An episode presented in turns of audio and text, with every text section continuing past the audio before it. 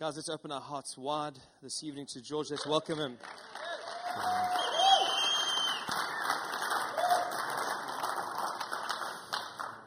Wow, thank you so much. That was such good worship.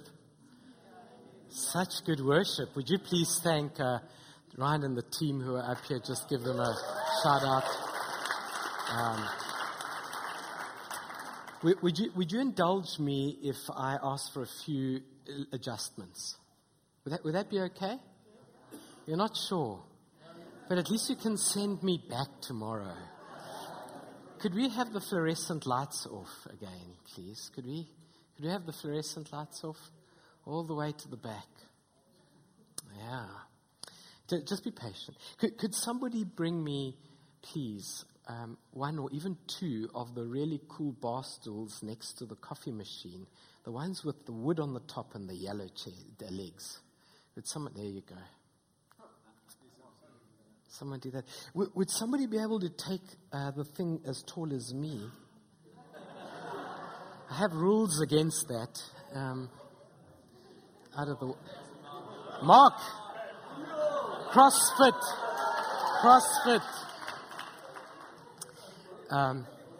Are you okay there? Okay. Usually in CrossFit something breaks, so I'm sorry. Thank you, bro. Matching your pants and everything. It's just so incredible. Thank you. I have a two-part conversation I'd like to share with you tonight. So big night tonight for Christianity in South Africa. Not because I'm here and you're here. Hillsong's movie is released today in movie houses across the country. A movie devoted exclusively to the story of the gospel of salvation through music around the world. And I hope you knew that, and I hope you're excited about that. We were privileged enough to be able to get the license to show it on a large LED screen in our church tonight, on the same night. And so I just got a text to say about 900 people have shown up to watch... To watch the movie, and I think that's really awesome. And please get your churches to support it. There is a critical first week of attendance that determines how long cinemas keep it on the circuit for. And so, if you would go and watch, it'll help Hillsong keep that movie on the circuit longer. Are you okay with that? Are you good with that? So I think that's really exciting to see a concept like that make it on the big screen. Very, very exciting. I also wanted to say thank you to George Georgiou. Yeah. Woo-hoo! Where are you, George? Would you come up here quick? Will you take a seat over there for a moment, just right over here? How nervous are you right now? Yeah, that's the thing. So two Georges on the stage right now. I can neither confirm nor deny at this time. So I feel like it would be good to just thank you for opening your house and for giving me your cup of coffee when I got here. I didn't make it, but I gave it. Yeah, he didn't make it, but that, you don't take away your compliment moment, bro. Take it away. Don't do that. You deserve a compliment over a cup of coffee. And I thought maybe before we started, we just pray for him in his house. Would that be okay? You good with that? Are you okay with that? So there are a couple of things I would do different here in this building. If I were reaching for, like, young people. So can I tell you about that sometime? Would that be okay? Please do. Not right now. You can put your hands down now. You're adopting the resistance pose. You just relax. And it's okay. It's all right. Yeah. Here's the thing, and if you can make notes in the dark... here's the conversation I want to have with you, and why I'm even doing this, and why I asked the lights to be off, and why I mentioned that earlier. I want to talk to you tonight about tipping points. And the definition of a tipping point is a series of small steps that cause for you to reach an irreversible place. And I really want to encourage you, having gotten to know some of you, it's not big steps. It's consistently applying a series of small steps. Amen? In a couple of minutes, without spending $1, we changed the atmosphere of the room and totally altered the tone of the conversation we're going to have. And that allows you to reach a certain group of people. Problem is, if I do this week and something else next week, I have an identity crisis and people don't know who to fall in love with, because nobody falls in love with somebody when they demonstrate a multiple personality.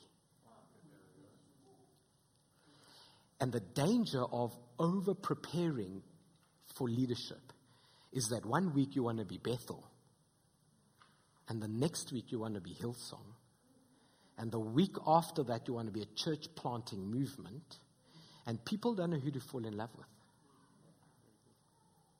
Amen? So can I pray? You're now stuck up here, so let me pray. Can we pray for him? And so Lord, we thank you so much for the promises of Scripture that define us as sons of the Most High. We thank you, Lord, that you are able to do and desire to do exceedingly abundantly above all that we could hope or imagine, according to the power at work that is at work within us. Lord, we recognize the power of God at work in this man. We recognize your power at work in this house. We thank you that you will do exceedingly abundantly above all that we can hope or imagine, that our imagining is nothing more than a vehicle that needs steering. We give you the leadership and the steering of it, Lord. We thank you that you will cause the former and latter-day rain to fall upon this house, and every seed sown over decades will produce a harvest of righteousness. And we speak that over this house and ask for it to spring forth unexpectedly and be a blessing. In Jesus' name, amen. Amen. We honor you, bro. Yeah, thank you. Would it be okay if we kept the lights like this for a bit? Is that all right? If you have an app, Bible app, or would like to follow on in a text, I'd like to take you as an introduction, a conversation to Matthew 17, the story of Jesus' transfiguration.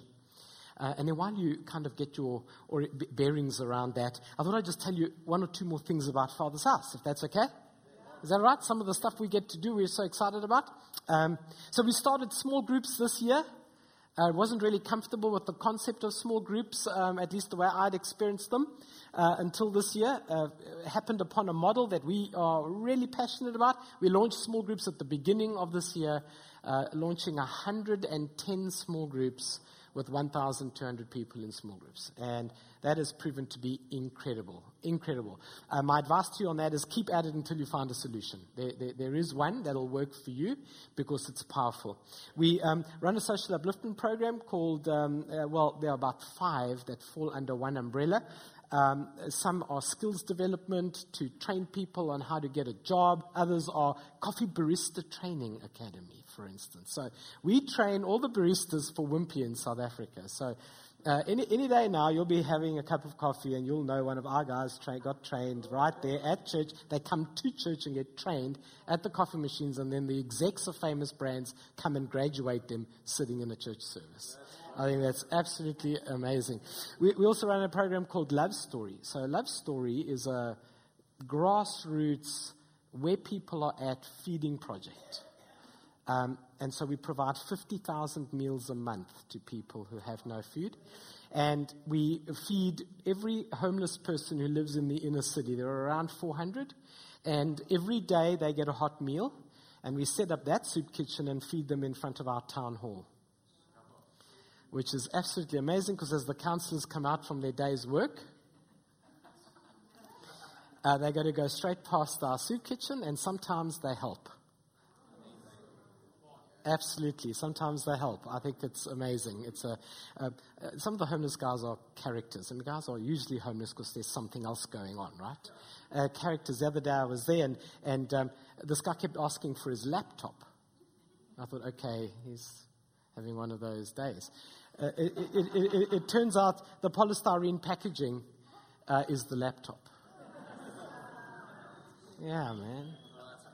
That's adding value to someone's life. But I thought I would tell you about the simple, small steps and how powerful that is before we get to this story in Matthew 17. Love Story was founded by a couple in our church. You will know this couple, and I don't know how you feel about them, so I thought I would just prime you by saying they're very nice people. It's founded by Luke and Elaine Watson, the rugby player, who is in my congregation. And I often joke and tell him that I passed the Father's house with one hand and Luke with the other. Because he is quite a force. But I've known him for about 20 years. And when he was still playing rugby at the Stormers, I'd go visit him. His family would pay me to go and disciple him. And I'd fly out and go and see him every second week for a day. I did that for 2 years. And then every now and then he would say, hey, I feel like taking a drive. You want to come with? No problem. Jump in the car. And he'd go and buy 5 or 6 buckets of KFC and go and find the guys living in the bush. He knew where they were. And he would sit with them and eat a meal. When nobody had a camera or nobody cared, I mean, it just really didn't matter. When he came back to the city, he said, that's my passion. Other than rugby, I want to do something for people. And so we empowered him to start Love Story and as a feeding program that now covers those 50,000 meals in every homeless person who lives in our city. And he goes almost every night and feeds them himself. Isn't that incredible? He also has another gift, a gift that I've only seen about 2 or 3 times in my life. Not a particular gift I pray for. You know, there's some gifts you want and desire. Don't be too spiritual. 1 Corinthians 14:1, earnestly desire spiritual gifts, especially that you should prophesy. So we can desire some. This one isn't on my list. He's like a one-to-one discipler. But at next level, he'll move someone in his house until he feels they're back on track, and then kind of cheer them on as they go to their next season. Our worship leader is a young man called Mark. He's been on staff for 2 years. He's got a phenomenal voice. People just burst into tears when he starts singing. But he was involved in a church when he was a bit younger, at 17, 18, and he had his 18th birthday party, and his friends had a little celebration with him, and he had a beer. And somebody took a photo of that moment, and the church fired him. So he kind of went off the rails and was gigging in bars. And so Luke comes back into town, and he's like, George, what's your deal with worship? I feel like your worship space needs... I said, well, I know, but I can't sing. Can you? And he said no, and he really can't sing. He does passionately sing, but it's it's not recordable, and he knows this. He does know it. It's not recordable. It's not fixable either. And so he said, "Well, I think we need to do something about that." And I said, "Well, let's pray about it." And he said, "You know what? I remember a young kid in the church I attended a little while ago. He was a little kid, 17, 18. What's happened to him?" I said, "I got no idea. I found him on Facebook, and he was gigging in a place called Barney's at the time in Port Elizabeth, and he just went right up to the stage and started unplugging his equipment." So Luke can get away with that. You know that, right? You don't know a lot maybe about him, but he can get away with that. Nobody was going to, they took photos of it, But and he unplugged the stuff, and he took his guitars, and he put his arm around him and said, "You're not living the calling you're supposed to live. You're coming home with me." And moved him into his house for 6 months. Did Bible study, conversation every morning and every evening. And 6 months later, he came onto staff at Father's House and is now the worship pastor there. He's married and is expecting his first child in a couple of weeks.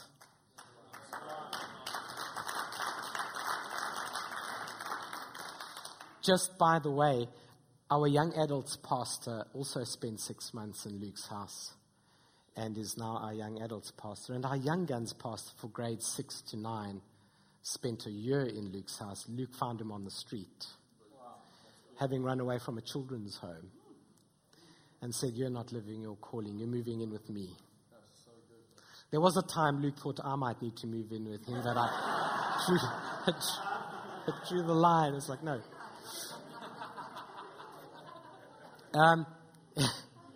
Instead, he moved in with me. It is even to this day, when one of those youngsters have a bit of a wobble and they're feeling insecure, I phone Luke. I say, you need to take your sons for a lunch.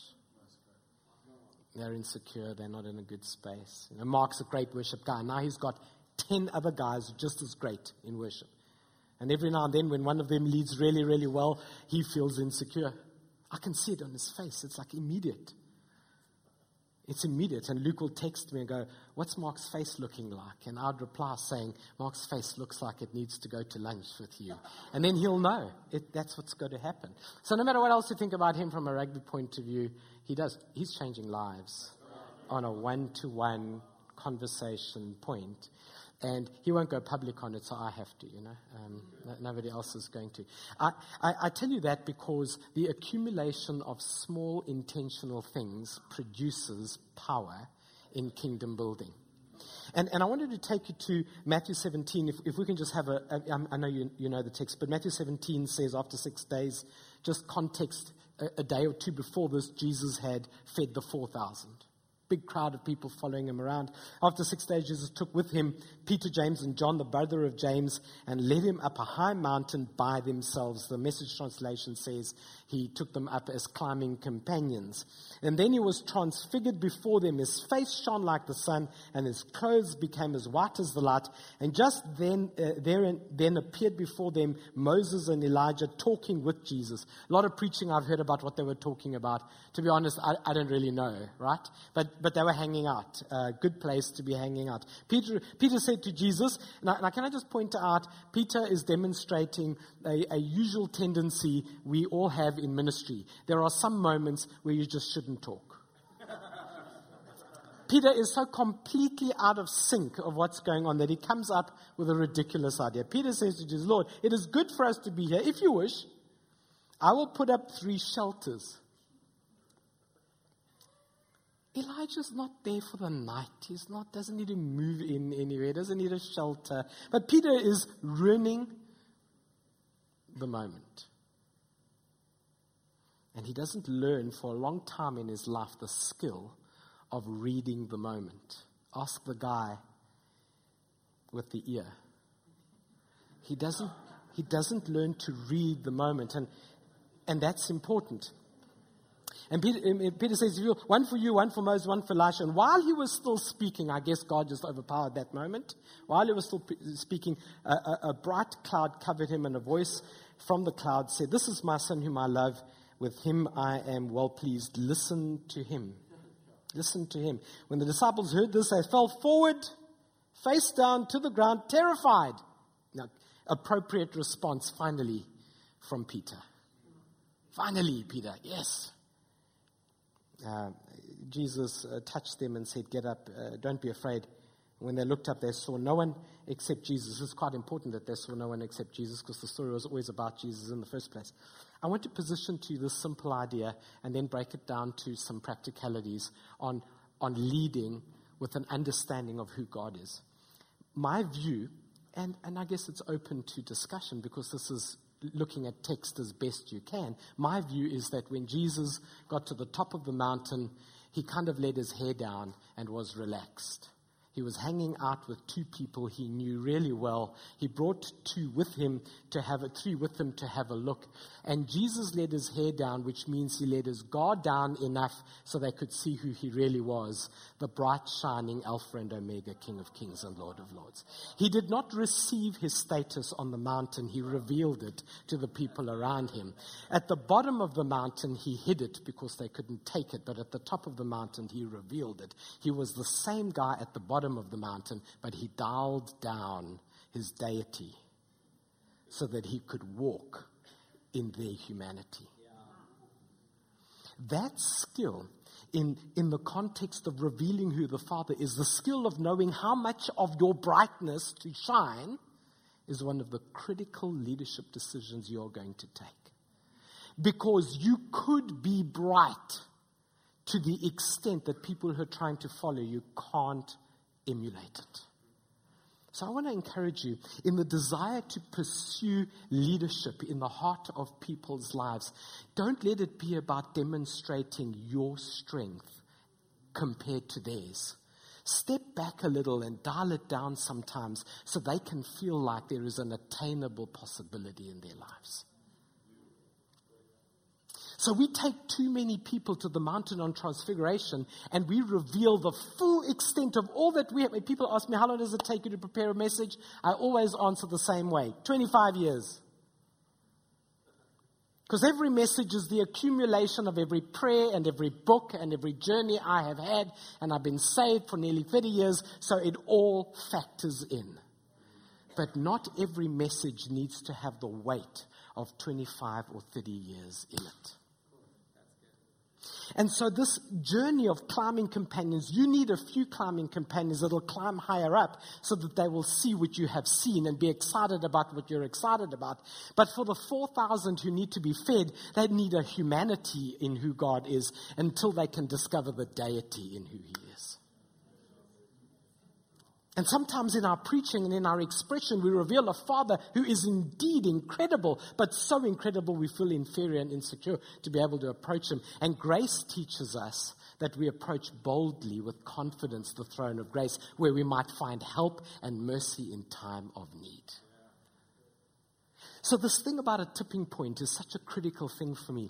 I'm hoping I can be bold enough to suggest some ideas for you in your leadership style and in your structure that you can apply based on your gift mix and your personality.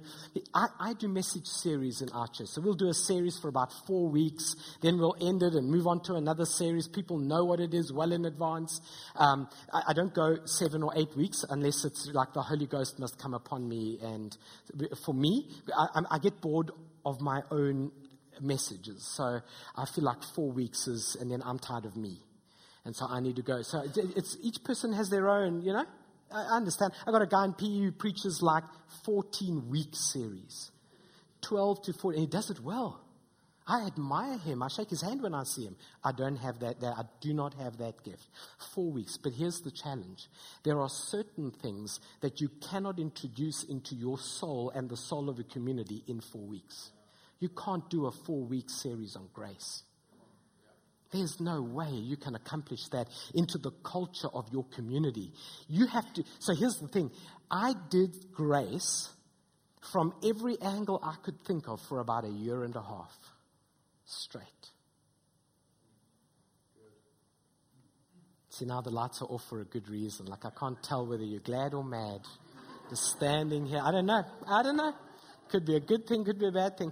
I know that for some people, especially in Durban, if I may be this honest, in Durban, that word is sensitive for some reason. It's very, very sensitive. Grace. So I'm just going to go in deeper. Till it's not sensitive, but it's spiritual and it's dynamic and it's... I think I know what happened. I think some people probably handled it by being angry about law and preached against law rather than just taught what grace was, and grace would permeate everything and it would resolve the law. You don't try and fix law, you introduce grace. Law's too difficult. It took thousands of years for the Lord to show humanity that law doesn't work. The whole Old Testament is devoted to that idea. But it took me about a year and a half. So I'm so honored to be here, and I've been in Durban a number of times, more so than any other city I visited. But here's the thing. Father's House is 6 years old. For the first 4 years, I pretty much preached every message for 4 years straight. For 2.5 years, that was 5 services a Sunday. And I was crazy because I got bored of my own messages. I would do the first 3 services in the morning on one message. And then a different preach in the second 2 in the evening. And I know the risk is codependence. Your community gets dependent on you, and then they don't know other voices. But in our environment, where 20% of the people were new every year, and the pace of growth was so strong, I wanted to introduce the culture of what God had called us to be, one step at a time, at a time, at a time, so that even when a guest communicator messes it up, it doesn't matter, because our community knows better in that space. So they just nod and smile, nod and smile. So you understand, every time a communicator comes and shares in a house, they contribute to something.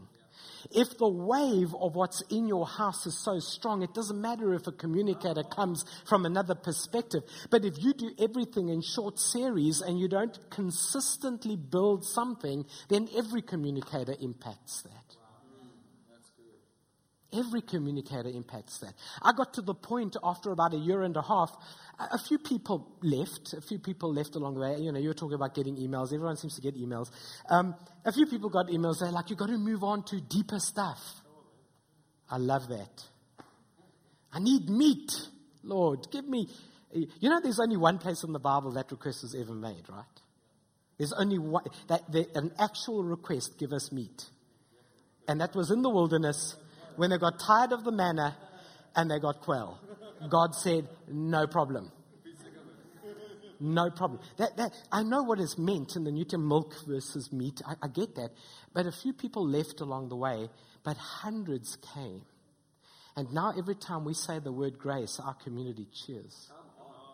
They clap for that. I could probably just get up and say, today I'm just going to fan the flame of grace, and our church would be, I'm done, this is awesome, I'm in. Because the people who left, had I done a series to keep them, would simply have deferred the pain of them leaving on another day. So you guys have to stop preaching for people. I hope we've established that you're not building a church for you, that you would attend. You're not building a church to keep certain communities going. You're building something that consistently represents the calling that God has put in your life. And in that context, I love other churches. Because sometimes I can look at somebody and go, I know the church you should belong to. And it isn't this one. Amen? It isn't this one. It's okay. There's no crime in that. So here's the thing I want to encourage you to cultivate and develop. If you're going to build something that represents a facet of who God is as Father, then you have to push in on that so consistently until you reach tipping point and you no longer have to work at it. It is in the foundation and the character of your house. So the question is, vision is important. Get a vision statement, put it on a wall. But can you identify the character of your community based on the consistent thing that is going out? And please don't introduce a series on God the Father and think a community is going to walk in the spirit of adoption and sonship. It's not a series. It's probably 2-3 years of sowing and plowing and weeding out the junk and rebuilding it and reinvesting in it until it is a harvest of righteousness, and you hardly have to work at it because the momentum carries it all by itself. And here's the challenge. I think we pay courtesy to the fact that the body of Christ is diverse, but we don't own that sometimes to mean I've got to be so specific about what I'm called to do that it's okay for other people not to fit into that, because God has a plan for this. And it's a big deal. It's a big deal.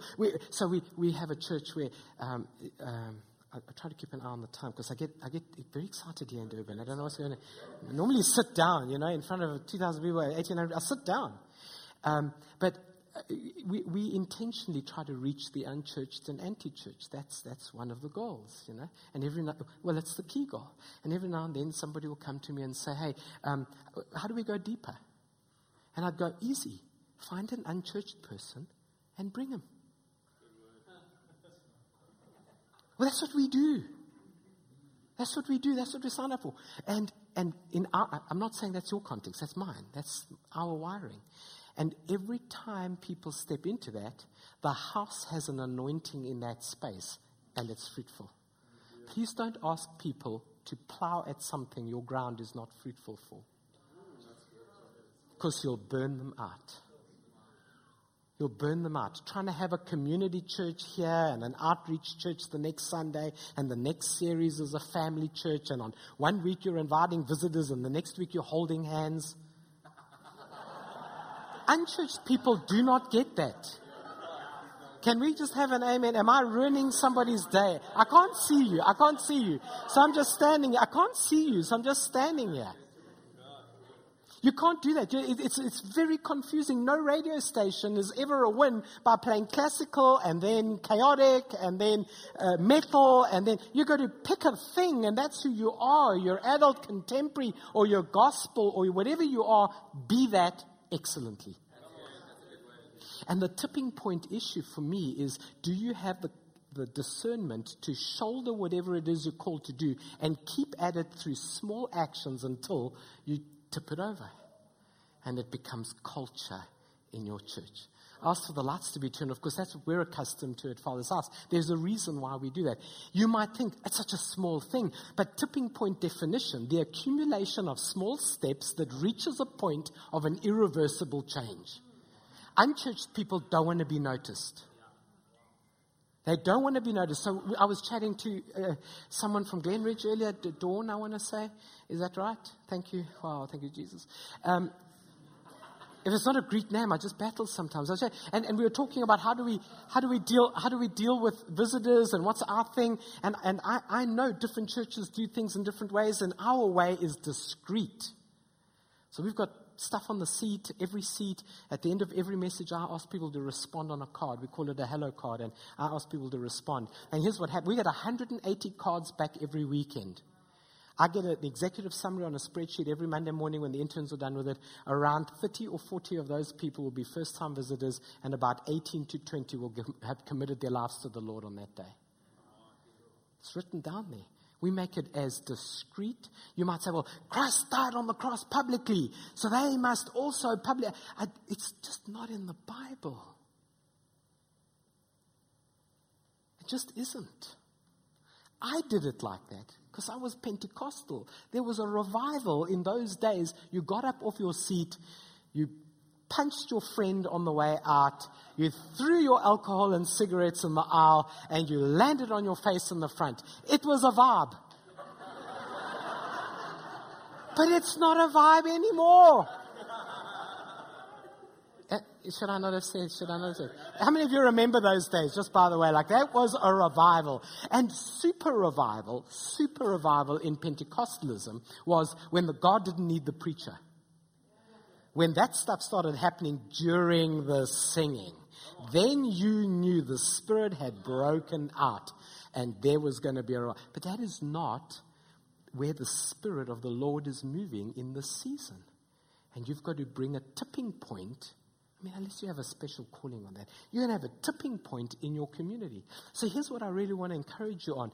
In the story of the mountain of transfiguration, how good are you at discerning deity from humanity? And what are the progressive steps you're thinking about in growing people from understanding the humanity of Christ to the deity of who God is? Do you have a plan for that? Is there a journey? You know that the disciples, as I'm sure you know, because you're pastors, many of you, it took Jesus 3 years to ask the disciples the question, who do you say that I am? And they weren't even completely right after 3 years. So can people be your friend for 3 years before you require of them an outright commitment? Hey man, that's long. So people say, how many people at Father's House? I actually don't know the answer to that, to be totally honest with you. I know we see probably about 3,500 people or so on a Sunday. In that crowd of people, there are some saved people, and they would probably be the church. But I don't think everybody in front of me is the church. I think it's the crowd. And in the crowd, there is a church. And in that church, there is a call. And my passion is to make sure we keep having a crowd that moves into a community that becomes part of a core. And different people have different following distances. Not everybody is a close follower. Okay, I know this sounds offensive, but hear me out on this. Give me another chance. Give me another chance. Sometimes when Jesus healed people, he would say to them, don't even bury your mother and father, follow me. He knew them. If you go back home, you're going to get stuck in your habits, drop everybody, delete your Facebook account, come with me. There were other people that Jesus healed who would say, go back home and go tell people what the Lord has done. And then there were other people, and I don't know whether Jesus just looked at them and thought, you're going to be high maintenance. But Jesus literally said, go home and don't tell anyone that I was involved in your life. Can we have an amen on that? Following distance, some people just, I've got a guy in our church, he's a business guy, travels all over the world. He comes 4 times a year, maybe 5 times a year. Easter, Christmas, but Father's Day, a couple of other moments. And every time he comes to me afterwards and he shakes my hand and he says, you know what, this is my home.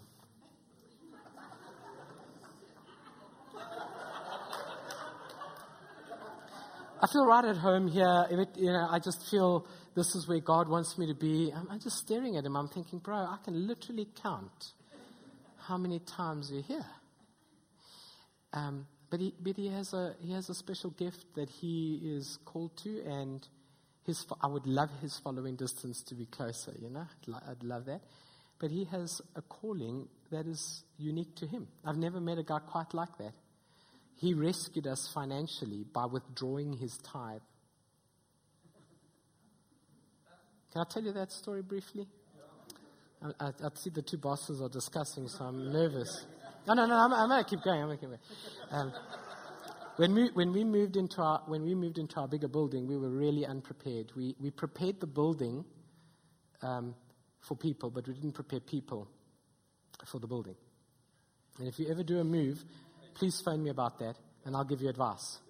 Because I was all about painting the building the right tone, and I didn't tell people what would happen when you get to a bigger building. Like your pastor isn't going to be making the coffee anymore. And we hit a wobble over that, and a number of other things. And so this huge leap of faith that required a doubling of our income within 3 months in order to make it financially viable just hit a wall. We had to double our income. And so I called this business guy and who advised me through a couple of things, and he was a substantial giver. I knew he was because he always gave by check. And so I said to him, you need to help us to structure this thing and solve it. And like all good pastors, I'm thinking, well, give a bit of advice and maybe some cash, You did think that. Don't. Come on, let's keep it real. So he said, here's what I'm, and I couldn't phone my dad again. He really felt like he had funded my madness. And so he said, here's what I'm going to do. I'm going to give you an hour a week. To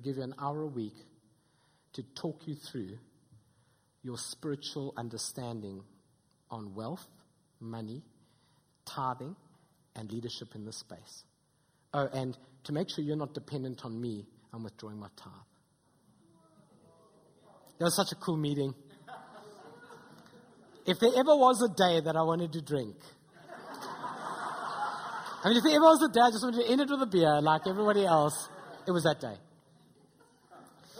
And he gave us an hour a week, and he navigated us through why we don't talk about giving, what my heart issue was on it, whether my not talking about it was pride. He navigated all that stuff to the point that I wanted to drink every week. And then we navigated our leadership on that. We spoke to our creditors. We did all kinds of things. And God transformed our understanding of that space. And within 6 months, we had reached our giving target and paid back our debts. And at the end of the 6 months, he did 2 things that absolutely blew my mind. He said, I need to have one last meeting with you on this matter. And he took me for a coffee and he said, I'm going to give you the last 2 pieces of advice on this topic. If you ever need me again, I'm available. First of all, here's my backdated tithe, because I was never going to rob God anyway. It's not your money. And he gave a check for the 6 months. And the second thing he said was, don't be scared to spend to grow vision. You had to cut back to get out of debt, but I don't want you to have a debt mindset in your decision-making going forward. You don't cut an organization to greatness. You spend an organization to greatness. From a business guy. He comes 4 or 5 times a year. Every time he comes, he gives a check of about $1 million. He has a different following distance. If I try and stick him in a discipleship program that makes him accountable once a week, I'm going to lose him. He's not in that space, guys. He's not in that space. He's allowed to be in the space he's in. My only concern becomes when he isn't able to be a worshiper of Christ because he's allowed his following distance to get him into trouble. That's something different. But you and I know people who need to be in church twice a week and a discipleship group and serve in a team just to keep their minds right. Can we have an amen on that? We know there are those people who are in that space. And so I want to encourage you. Do you have a clear picture of the accumulation of things, small things you need to do to get to tipping point in your community? And if tipping point was achieved, what would it look like? What would it look like? Have you ever been in a church service where in the first song, it feels like the Holy Ghost is all over it and there is free flow of worship and there is free flow of prayer? Let me tell you, that was not achieved by a song or even a worship leader. It was achieved by consistent small acts of prophetic word, of teaching and of ministry until that community got to a tipping point, and now it is the culture of that family. And poor leadership would be for you to step into that and go counter to the culture of what God has established there. That's why you got to empty yourself. I have literally, in my community, in the 5 or 6 years that I've been pastoring Father's House, I don't think I have ever in a meeting publicly gone into tongues. Like yesterday, when we prayed for our universities and Haiti, because my community culture is not that. And I would undo huge amounts of trust if I did that on a Sunday. But I knew here, your culture is comfortable with that. And so here's the thing, when we say we become all things to all men so that by some means we might win some, what is the real term cost for you in that space? How do you relate that to fathering? Well, if you have a few kids, and I know some people who have 6. If you have a few kids, do you not know that it is your fatherly responsibility to unpack the character of each child and find a connection point with that child? Whether you've got somebody who is into or not into the thing you're into does not excuse you from finding a connecting point and fathering the nature and character of that child distinct from any other. And we lay aside I'm not a father, but we lay aside our own preference in that in order to do two things, in order to make a connection with the character and to be appropriate with the season. That season for that child. Your church has seasons. Your community, your small group has a season. And you have to sacrifice yourself in the process of saying, Lord, help me make a connection with this season and this character in this house. It's probably the toughest leadership decision you'll ever make. It's that moment that every true leader has to make, come to. And that is, not my will, but yours be done. If you've never come to that moment, I'm brave enough to say you have not yet crossed over the threshold of what leadership takes sacrificially. Yeah. I will wrap up. I will wrap up now. I had a crisis personally when we moved to the new building. I didn't like the church I landed up with. I always sit when I get serious, just so you know. And I'll tell you what I mean by that. I knew almost everybody in the previous building. I made coffee for them. We were friends. And I just saw all these faces that kept coming, and I didn't know them. And they weren't my friend. Is this making sense? Yeah. It wasn't friends anymore. It was this thing. I didn't like it. I got it into my head that maybe, you know, I'm like David, you know, I established territory, but we need to find a Solomon who will build the house. Got in my head. Season was done. And I had to go and see someone, an old pastor who I respected. And I said, my head's not in a good space. Church is growing, by the way. My head's not in a good space. I don't know what to do. He said, what's the problem? I said, well, the church keeps growing. And he said, okay. we will have to unpack that. I said, we're in the third building in 5 years. He said, okay. I said, it bothers me a bit. I feel like we're in this uncontrollable setup. He said, okay, well, so far everything's good. I said, well, what's your advice? Such an old guy, such a funny guy. I said, well, here's my advice. If you've got 6 children, you buy a house with 7 rooms. You don't get rid of your children.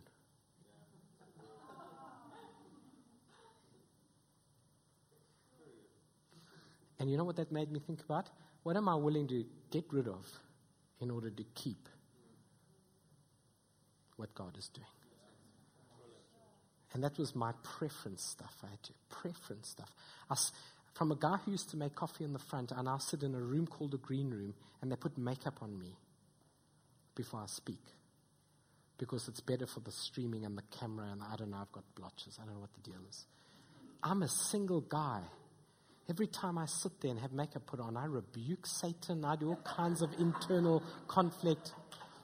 But with all due respect to my preferences, George, you get rid of every personal preference in exchange for the opportunity to express the gospel in the culture that God has created in your house.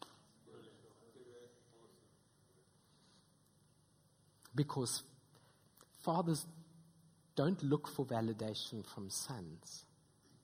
Sons look for validation from fathers. And so it's these small, consistent steps.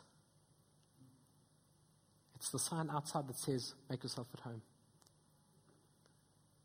It's the tone in the building and the tone in the music and the conversation. It's the style of preaching. It's honoring you enough to be consistent with it.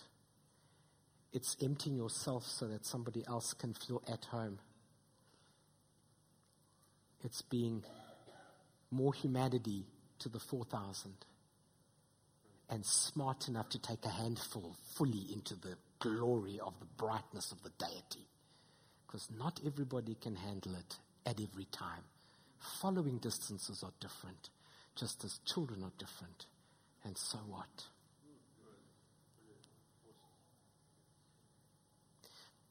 I get one more shot with you tomorrow, right? So I want to encourage you. Would you mind if we stood for a moment? Can we stand? Yeah. Okay, right. Okay, reverse psychology.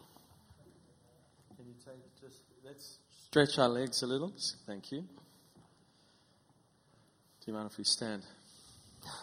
Are you out there? Just stretch your legs. We're going to sing, we can sing of your love forever now. Oh, amen. Thank you, Lord. Cool, let's take a seat. I'd like to ask George a couple of questions that hopefully he'll answer. There are a couple of things that I really enjoy about George that I'm sure you're already seeing.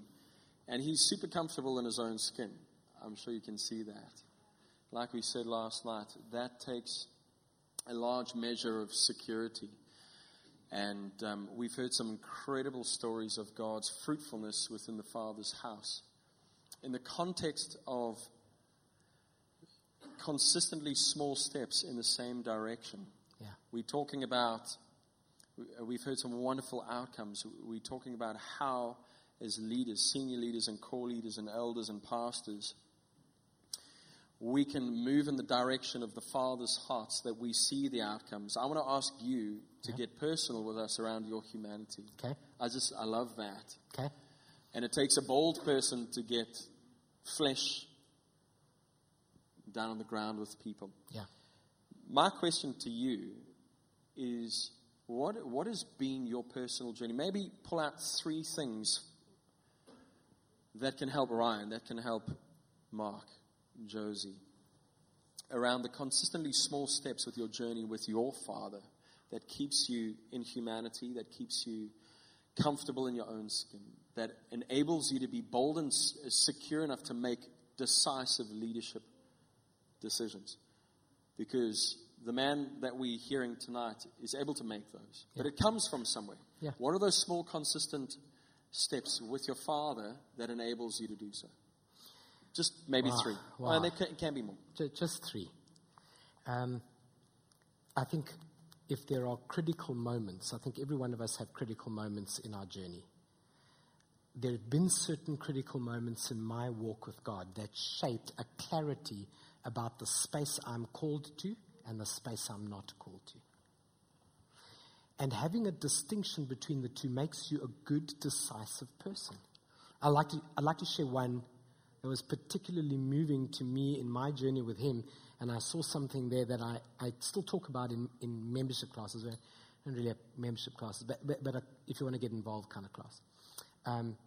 When I was still in the Assemblies of God, there was a guy who had suffered from cerebral palsy all his life who...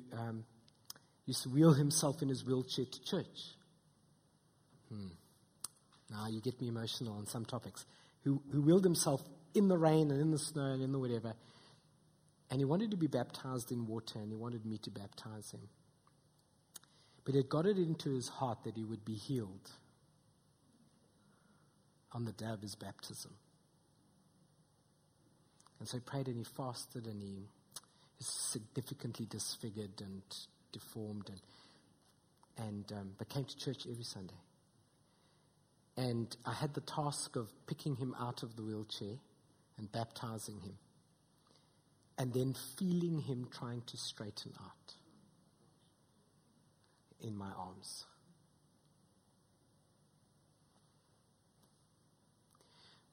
And then watching him go through a 1-year journey, asking himself what he did wrong. Because the gospel he came to be taught and understood was, if you positioned yourself well enough, and if you were prepared enough, and if you were cleansed enough, God would heal you. And it took him about 2 years to get back to church, through the persistence actually of a student who kept going and talking to him and breaking down that wall. He never received his healing from cerebral palsy, but he did receive his healing from law. And it made me understand why Jesus told a man that he was free of his sins even before he told him he was healed from his infirmity. And that when put under pressure, he did both, because humanity looked for the external and God was all about the internal. And that became one of the most critical moments for me around looking for the internal progress of people and not external signs. And to make decisions around what's actually going on spiritually, not what's going on externally. Because people respect you enough to do what you ask and behave like you would like. And they take on the burden of behaving beyond their revelation out of love for you. And it's a burden too difficult to bear. It's a burden too difficult to bear for people to behave beyond their revelation, because here's the bottom line, they so desperately would like your affirmation that they would behave falsely in exchange for your affection. Do we in church create an environment where it is necessary for people to be fake in order to feel loved? And it's forced me to review, but what am I getting out of this thing? How does this really make sense around the gospel message? How does... I know Jesus said to the woman, go and sin no more, and I know I get all of that. I understand the power of all of that and the dynamic of those relationships, but I would hate for anybody to have to be a certain kind of person in the body of Christ in order to feel loved. I would like for people to feel loved until they have reached the revelation of their transformation. That makes sense? And perhaps some of the challenge in our leadership style is we measure the progress in people so weirdly. And really the way we should measure it is how loved they experience their journey with God. Are you loved? Do you feel... One quick story about that. A lady came to the front in the previous building. I'd seen her right at the back and she seemed angry, you know. So, you know, every now and then you kind of hope that person doesn't want to have a conversation. I just thought, this is going to be tough. And she came to the front after the service, and you could tell she'd been burdened and conflicted and all kinds of things. And just as the music changed songs, you know when you get that unbelievably awkward quiet at church, at the top of her voice, in a very manly voice, she said, "That was an effing good service." She used the full word, of course. It was, no. It was so awkward. You could just sense the awkwardness. And then she said, I said, "Is this your first time?" And she said, "It's my first time in the building, but not the first time I've heard your message." And I thought, well, what does that mean? She said, "Well, I'm actually a chef in one of the restaurants on the street, but I've had a tough life, and I'm tattooed, and I've got earrings on both ears all the way up, and I wasn't so sure that people like me can come to places like this. So on the way home, I'd go to the outside of your building and sit against the window and listen to the message." It took her about 2 months to come inside for her to be able to answer the question, do people like us allow people like them in our space? It's hectically sad that people even have to ask that. It's hectically sad. And here's the reason why. Anytime you say that a certain group of people or type of person or type of situation can't come in through the door, I'm not talking about leadership, and can't come in through the door, then what you are saying in your mind, the gospel you believe in, is not likely to be effective with that person. Well, it won't be long, and your gospel is pretty small. So my attitude is, I believe in the gospel of grace so much, bring me any human being with any condition and put them under the sound of the gospel, their lives are going to change. It's going to change. It takes her the rest of her life to figure out what her identity is. What is that to me? What is that to me? Remember, there was a disciple who came to Jesus and said, "We found another disciple casting out demons in your name. We told him to stop." Jesus makes two radical statements there. The first statement, he says, "Well, I've got sheep in other pens you know not of." Very big unpack statement, that. And the second thing he said is, "What is that to you?" Yeah. He goes on to say, "You just do your journey. You do you. And let other people be them." And I just feel like, if you could find in your heart enough fathering love for all of humanity rather than the kind you connect with, your church will explode with hurting people. You made a comment a couple of weeks ago, and you said to me, I think we were driving somewhere, you said, "Grace always wins." And it sounds like the Father's house is super messy from what you've just described. Effing good service. Kind of church I like to be a part of. Oh, and, but there are people in our midst, church leaders, that might be uncomfortable with mess. And they might say to you, "George, you're an antinomian. You're not into the law, you're just into greasy grace." How would you differentiate mess and what is labeled as hyper grace, greasy grace? Come on, the Father's arms aren't that wide. Firstly, there is an assumption that... Is that okay to ask a question? Firstly, there... Don't worry, I've got some questions for him afterwards. I'm stepping down and onto the guitar. Firstly, there is an assumption that law is not messy. And that's simply not true. All that happens in a legalistic environment is that you're left with the people who survived it. And you're not willing to count the people you lost to get the people you're left with. Don't tell me you've got 5,000 people in your church, but 15,000 people will never want to hear about Christianity ever again thanks to your methods. Because that's not a win. That is not a win. That is self-deception all the way. You're making my job harder because you're leaving more casualties than you're creating healings. That's not on. Stop it. Stop. So that's the first thing. The second thing is, it is messy. It is messy, and I'm not a parent, but you were a child. How messy is parenting? How messy is it? I've been in some of your cars. Don't come here and talk about messy grace. That's fine. Adam, don't come here and talk about messy grace. You had half the beach in the back of your car the other day, bro. I love you, but that's a fact. I thought, well, life's happening here. Jesus used a much more crude illustration. He said that an ox pen that has no ox is very clean. Mm. Well, what he was saying is, if you want to deal with living things, you're going to have to deal with living stuff, life. If you want to deal with law and you're dealing with the letter of the law, it's going to be neat. You can file that away, but it'll also be lifeless. So you got to pick. See, here's the thing.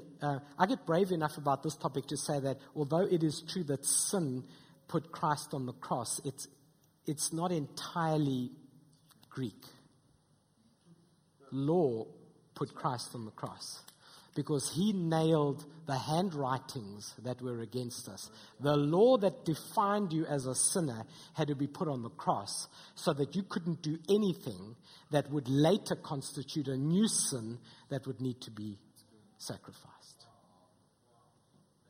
So now you keep going to the law that's on a cross somewhere, but you want resurrection life in your church, but you're still there. You're just 3 days away.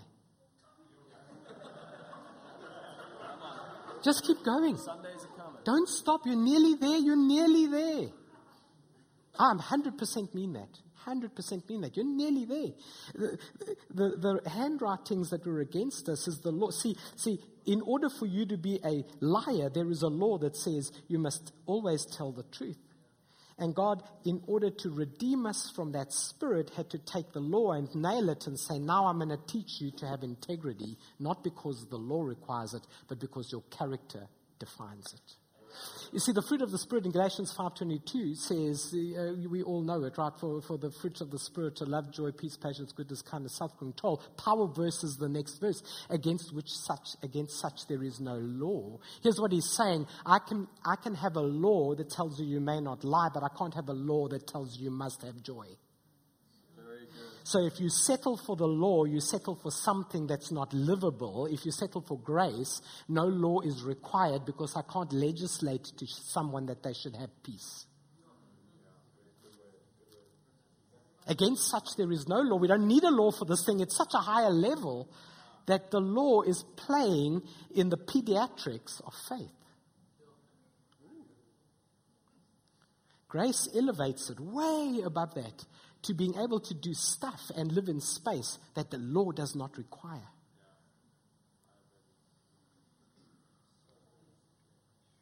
So, every now and then a preacher will come and preach at our church, and I love him dearly, and then they'll end with law, and it'll sadden me.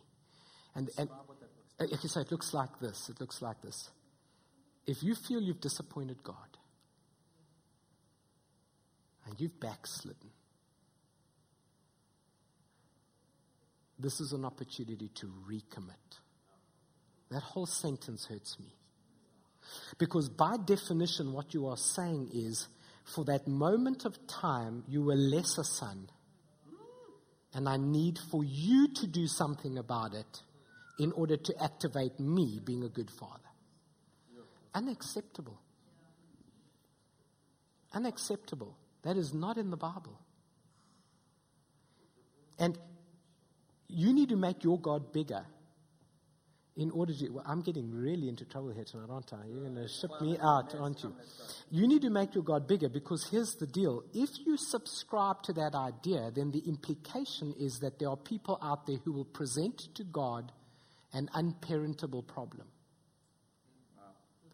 That there are people out there in your community who will create for God a problem of such a nature that he himself will say, I can't handle this, and distance himself. Well, then he's not Alpha and Omega. Then he's a lesser something, but he's not king of the universe. He's definitely not that. Because we should never say that there is a problem created by a son that our heavenly perfect Father cannot parent.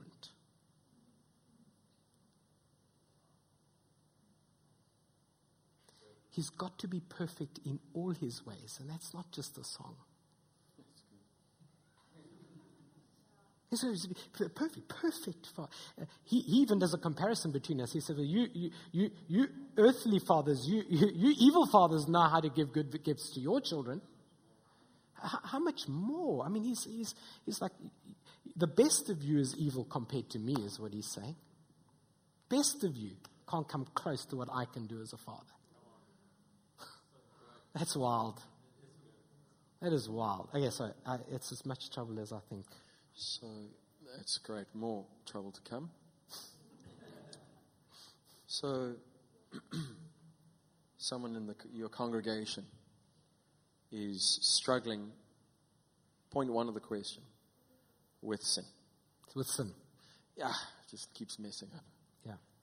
Point two of the question, someone, the younger brother, first question. Second question, the older brother. Yeah. What would you say to the younger brother as a leader with the Father's heart? What would you say, do to the older brother in your midst as a leader with the Father's heart? So my impression, my view of that is that all sin is the outflow of a damaged image in our relationship with Christ. I behave that way because of my inferiority and insecurity in my identity before God.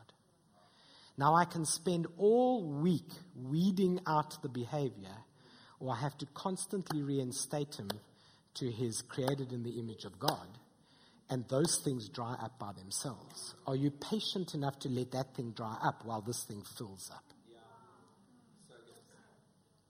Please be, because as a parent, you might have to wait a lifetime with some of your kids.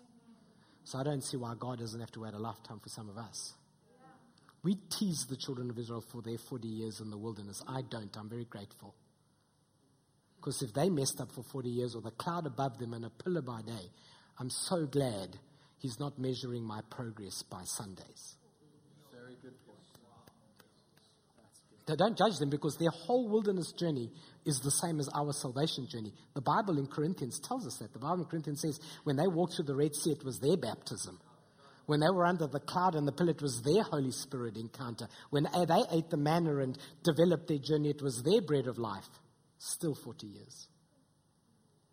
Still 40 years. So to the younger brother, you need to get your image of God right in who you are and how you're journeying. To the older brother, it's something I'm repeatedly having to teach in our community. You have to keep the door open for the next person in order to keep your heart in a good space. And here's what I mean by that. The longer you progress in your journey, there is a human nature tendency to think that you had something to do with your progress. You award yourself, and to be honest, so do we pastors. We award people with roles based on progress. So we give people the impression they had something to do with it. But the Bible tells us that even our ability to mature is graced to us by God. For no man comes to the Father except he draws him. So there is this process that God enacts and initiates for our own progress. So you have to keep your heart pure about that all the time. I got asked this really weird question. There's an email address that people can ask questions to, and I try and answer one or two of them on a Sunday. I got asked this really weird question. Why was God so cruel and he didn't allow Moses to go into the promised land? That he could see it, but he couldn't enter it. And here's the thing. The answer is always going to be the same and always going to be very important because John 1:27 tells us that the law came by Moses, but grace and truth came by Jesus Christ. Moses represented the law. He was not allowed to enter in, so that you and I would know that the law can get you to the door. But only Jesus can get you to the promised land. And so the son, Joshua, Jesus of the Old Testament, entered the promised land, and Moses dies outside, not for his crime, but as a testimony and a play for you and I to remember the law never gets you in, only Jesus. You've got to purge your heart from that stuff all the time. All the time. And older brother syndrome, it happens like this, where you develop a sense of superiority in your own journey, and you had nothing to do with it. I mean, you might say, okay, but I said yes, and I sacrificed, and I did all those kinds of things. No, not even that. Because in that, while we were yet sinners, Christ died for us. We had no clue where this was going. Let's be serious. So we can't take credit for it. Can you take two more questions? This has been lacquer, hey? So, George, how do you walk with your papa in heaven when you've acted like a younger brother? Wow. And then, the second part to that question is being an older brother. Mm. How does Father respond to you? How do you respond to him? I think the most vulnerable moment in your journey is the duration of time between recognizing you've stepped out of your character and stepping back in. What I'm saying is it's quite crucial because it's dangerous a little bit. And here's why. I believe salvation changes you from a sin character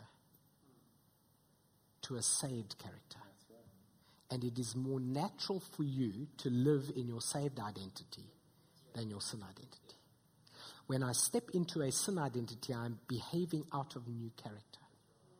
The reason why that's important is if you don't get that right, and we try to contain people's behavior to behave saved, there's only one other place in the world where we contain people's behavior so they don't do harm to themselves and others. It's a prison.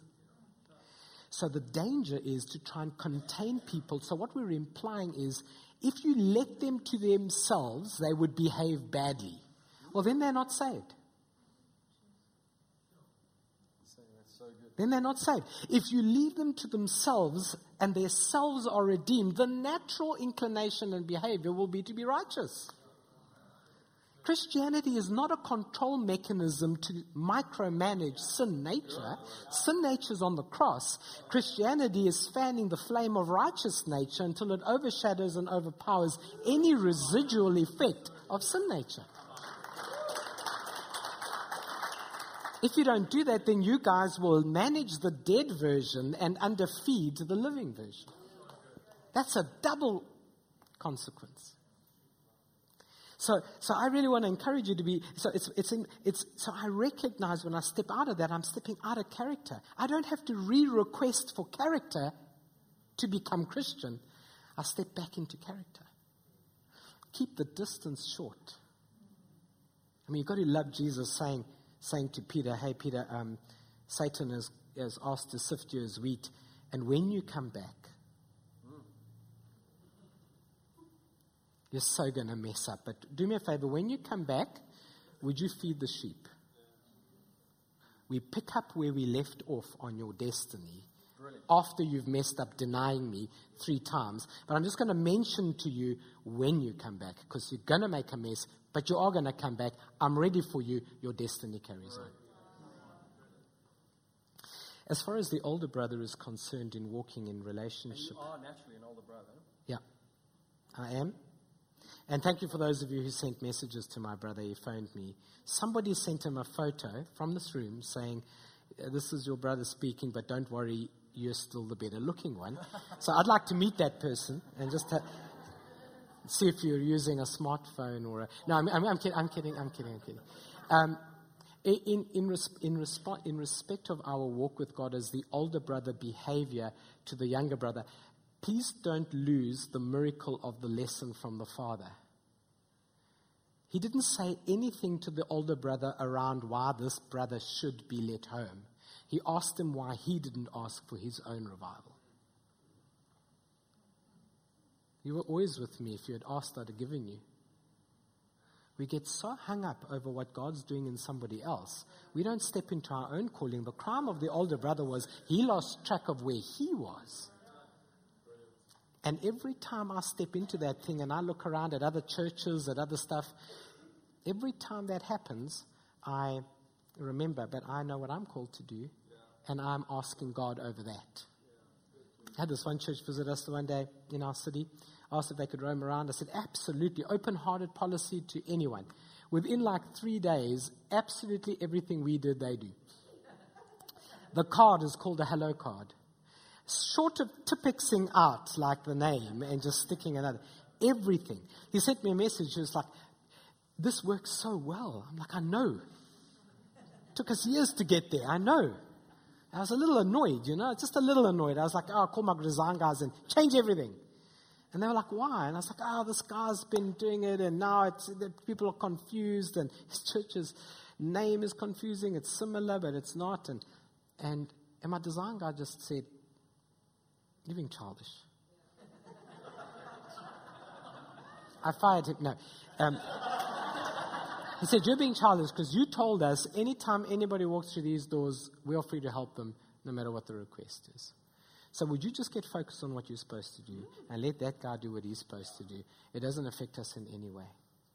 The fact that God is redeeming somebody else who was a prodigal does not diminish his ability to build into your life a destiny far greater than you can ever imagine.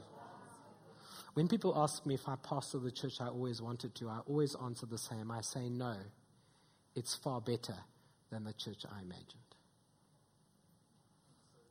I'm so glad I don't pastor the church I imagined. What an insecure, small-minded, controlling, silly place that would be if I got to pastor the church I always wanted. Just so you know, though, whatever your future looks like, it's going to be very uncomfortable. If you're looking for it to be comfortable, then you're thinking about your past. Because your past is familiar to you and therefore comfortable, and your future is unfamiliar and therefore uncomfortable. So would you please stop backing off from the discomfort and get there? Amazing. One last question. All right. I know what he's doing. What am I doing? You're not giving me any time to ask you any. No, I'm kidding, Ryan. I'm kidding, Ryan. Okay, go. I'm good. I didn't realize that, but well done, Ryan. I'm good. We live in a nation of many different ethnic groups, people of different cultural backgrounds. In your church, there are just dozens and dozens and dozens. Yeah. So, leading with the Father's heart, the question is, what kind of Father is He revealing Himself as? Wow. Because one person can say, yes, I believe in the Father. Yeah. Another person, but who is He? But what does that mean in different contexts too? Who is He? So Ryan's quite right. We have a non-racial community that is well represented, and it's my years as a pastor with students helped contribute to that. And it's a weird thing being Greek. This part you're not allowed to tell my family. But for some reason, being Greek means I'm neither. So black people come to me and say, those whites. To me. Here I am. And then the white guys come and have similar, like I'm just neither, I'm everywhere. Never deliberately set out to try to be multicultural. You're not going to get that right. Set out to represent what fathering looks like to different kinds of people, and skin will be one of the differentiators. But there are differentiators amongst people of the same skin color. And it varies and fluctuates so intensely that if you try to engage the diversity, you're going to lose the authority. If you can bring the authority of the Father. Authority is not aggressive. I'm glad my Father has authority. Because when it's time to deal with the spirits of the princes of the power of the air, I need a Father of authority. He's not executing authority on you. He's executing authority on principalities and powers. You need to have that kind of a father. And so all of us have to make adjustments, irrespective of our cultural background and our church background, towards him, not towards multiculture. Multiculture is not an objective, it's a consequence. Because if you don't do that, you're going to wrestle with rich and poor. You're going to wrestle with educated and uneducated. You're going to wrestle with all kinds of diversity. You pull it all towards a heavenly Father who has authority over all. And that's why I shared with you last night, I was intentional about that. Don't only produce sons who behave crazily because they think the father is absent. Produce sons who behave honorably because the father is present. And take him out of the equation. Keep him as father over your house. And people will behave honorably. Do you have to address it sometimes from the state? Absolutely. I do. I'm allowed to, because now I fit in the middle. So I do address it sometimes. But I think it's vital that you find, so it might surprise you, with 30 or 40% black community, 15% colored community, and the rest white.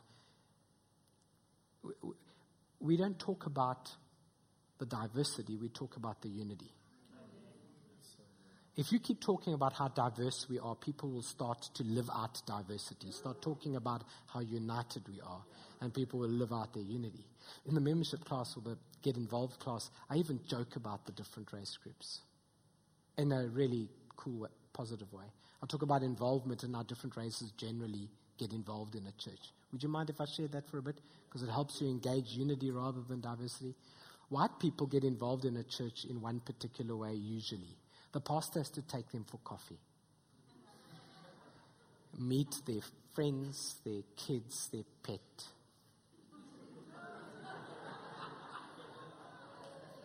Have a braai with them the following week. We've got to have chemistry. Greet them afterwards for tea. And about 3 to 4 months will go by. They will enter into a season of praying about it. And if they're still there in about, month 8, you've got yourself a volunteer. Black people, at least in our context and community, if I asked a young black person to get involved in something, he would say, where? And if I said to him, would you please be an usher? He'd say, absolutely. And if 10 years' time I don't ask him to go and do something else, he'll still be an usher. And he'll leave his home early, 2 days early, because he's on duty. He's on duty, and pastor asked him to usher. Can I have an amen? Colored people, whole other level of volunteering. First Sunday they meet you, they tell you, pastor, you can rest. I'm here now. I can preach. I can lead worship. I can run a cell group. What do you need? I'm available next weekend. Why don't you go on holiday? 100%. Is that generalizing a bit? Is it okay to laugh through some of our differences? It's okay. But and all the colored people said, is that where you fit, George? Yeah. I can't lead worship, but I think I can. See, that's where it goes. The point is, celebrate the unity of what God is doing, not the diversity. So I've often said this from the pulpit because I want to reiterate the unity. I tell our church that the biggest miracle at Father's House is that it's a group of people who shouldn't be in the same room. It's Catholics and charismatics, and it's cultural groups, and it's journey, and deep and new, and somehow he pulls it all together. For if he be lifted up, he draws men unto himself. Yeah, okay.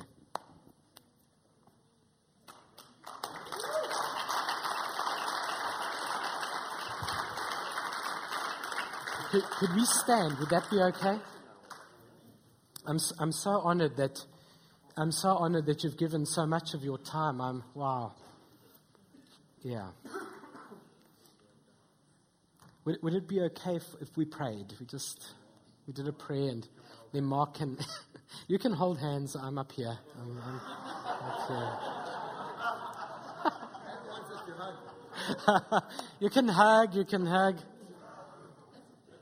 You could always do that cheesy thing people do in big churches, greet the person next to you, and then your second choice, you know, that offend one half of the people in the building. Could we pray? Of all the things we've talked about, I'm most concerned in a sort of a burden for you around the topic of grace. I'm burdened by it because it really is the fire lighter to everything. And yet it has been abused, stretched, bashed up, used inappropriately. It's been through so much twisting that we've almost found safety in law because some have made grace so messy. And I just really want to take a moment to pray that clean. Yeah, that's really good work. And that for you to, whatever your following distance is on grace, I love you for it. I don't need you to be where I am. I just need you to be following. I don't have a requirement on me that you need to be at a certain place in order for us to be able to see eye to eye on this. Just need you to be following him. If we never see each other again, I hope the one thing, not the lights and not the commentary about stuff and not even the humor, please not that. The one thing that you will take and consider and reflect and chew on and discuss in your heart and pray over is your full exposure to the impact of the covenant of grace. The impact of it. How big a deal that is. That grace is messy, but it does win. So Lord, we thank you for your Spirit that does not leave us orphaned. Lord, it is the very fact that you sent your Spirit that, according to Luke, prevents us from feeling orphaned.